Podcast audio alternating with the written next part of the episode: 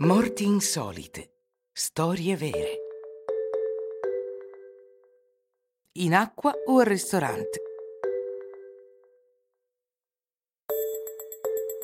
Farlo o non farlo?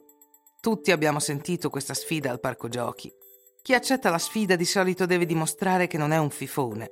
Arrampicarsi su un albero, ingoiare un lombrico, mostrare le natiche ai passanti.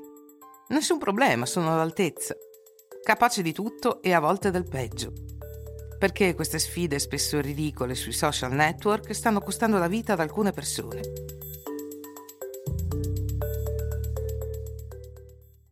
Forse avete sentito parlare di neck nomination? La particolarità di questo gioco di bevute è che il partecipante deve filmarsi mentre beve alcolici e poi pubblicare il video sui social network. Una volta che il video è pubblicato, il partecipante può nominare altre due persone per accettare la sfida. Un'altra delle tante sfide che circolano su Facebook è la sfida Drink or Dine.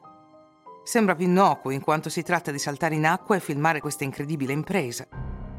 Puoi buttarti in mare, in piscina o nella tua vasca da bagno, non importa. L'importante è bagnarsi. Poi devi nominare tre amici che devono a loro volta entrare in acqua entro 48 ore altrimenti dovranno invitarti al ristorante.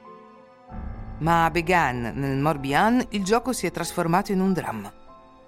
Un giovane decide di raccogliere la sfida a modo suo. Si sarebbe gettato in acqua con la sua bicicletta, ma per evitare che la sua bicicletta affondi e per recuperarla il più rapidamente possibile, decide di legarla alla sua caviglia.